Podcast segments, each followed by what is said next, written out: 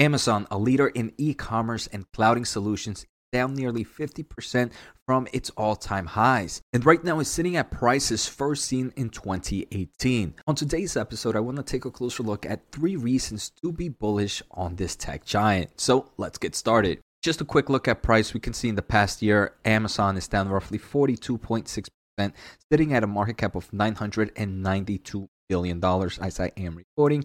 I also want to take a closer look at EV to EBITDA for Amazon. And this is not to compare this ratio with any other company. It's more to just kind of compare it to where it historically sits at. Right now it's sitting at roughly 26.12 in the mid 20s. These are not normal levels. Normally it tends to be higher than that. So just looking at historical values of this ratio might say that hey, this might be a buying opportunity for the company. But outside of looking at metrics, like I mentioned in today's episode, I want to take a closer look at three reasons to be bullish for this company. So the first reason I want to say is its advertisement services, and we can see in 2020 this was a market that was roughly 20 billion. Jumped into 2021, it grew to roughly 31 billion.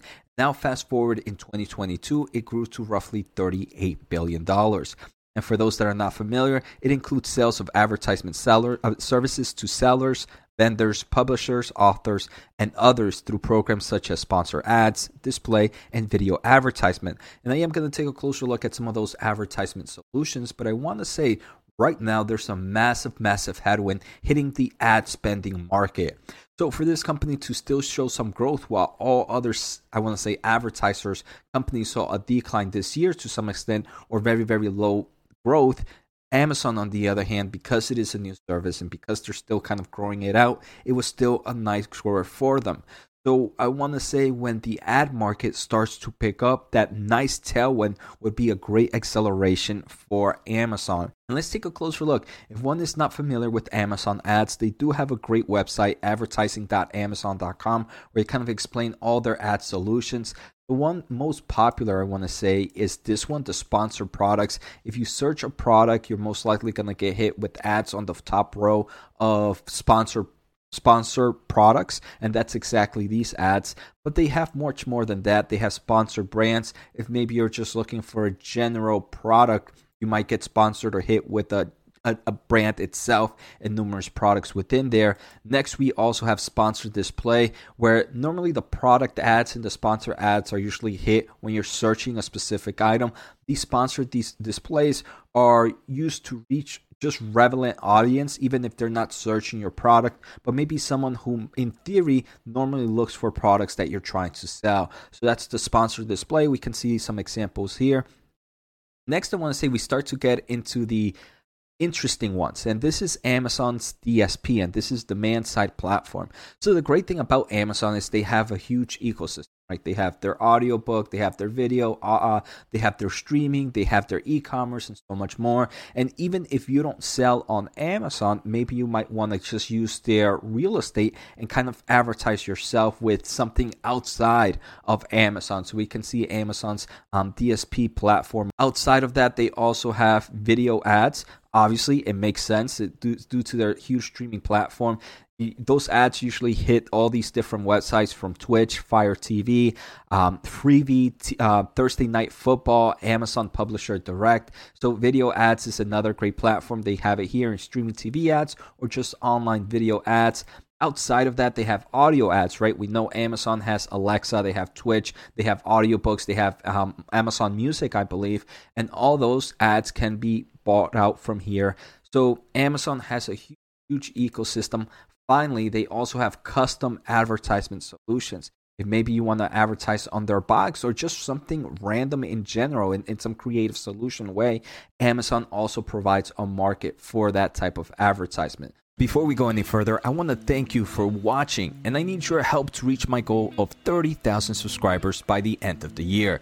So if you can do me a favor, hit that subscribe button and thumbs up. Also, if you want some fantastic insight into the semiconductor industry, join my other channel, Semiconductor Investing and More, where I use my electrical engineering background to break down the semiconductor market. Finally, I want to thank the Motley Fool for sponsoring this video and check out fool.com slash Jose for the 10 10 best stocks to buy now.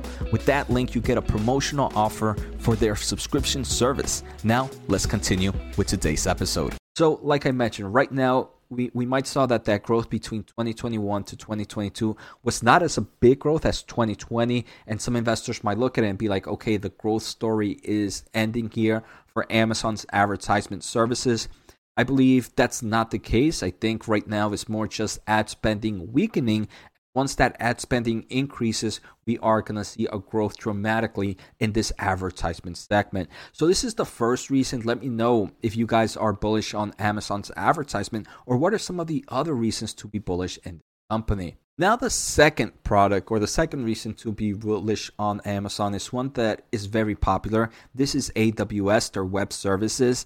And this is one, again, that continues to dominate. If we take a closer look in 2020, it was roughly a $45 billion market.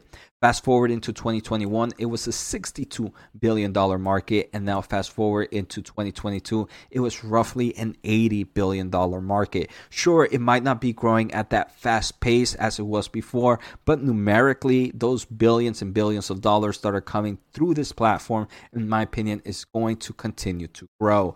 And AWS, for, for those that are not, I, I feel like one of the biggest growth opportunities here is generative AI and just AI in general, which is going to demand a lot of computational power. And the best place to kind of get that solution is through cloud server providers like AWS. And even though we have Google and Microsoft having their web fight, their, their web search fight with AI, with OpenAI and Google Bard, Amazon has been pretty quiet. And the reason being is I don't think they really need to enter that fight.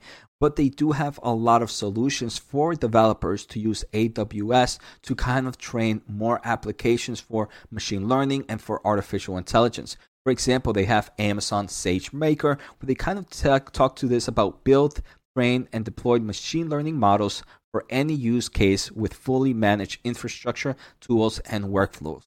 So I think this is the right direction that Amazon needs to go to, where right now it doesn't matter who creates the best AI services.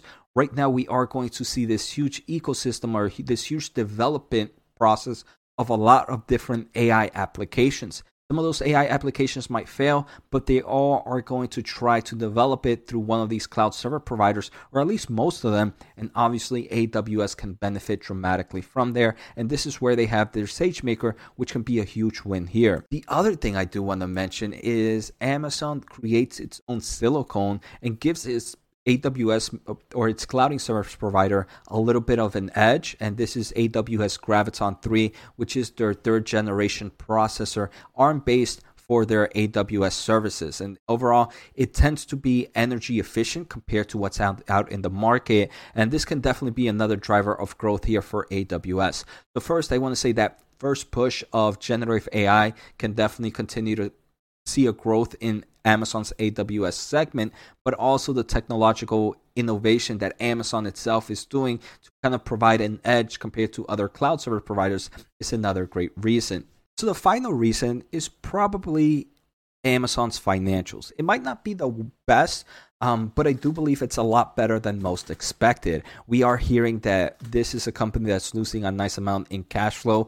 And while that is true, this is becoming a leaner company as we continue to hear news, unfortunately, of layoffs and more efficiency moves. Uh, but we can see the company has cash and short-term investments of roughly $70 billion, long-term debt of 67. One of the main reasons is this is an e-commerce giant, so they do have a nice amount of distribution centers, which probably builds up a lot of that long-term debt. But look at that cash flow from operations in trailing 12 months, roughly $46.7 billion.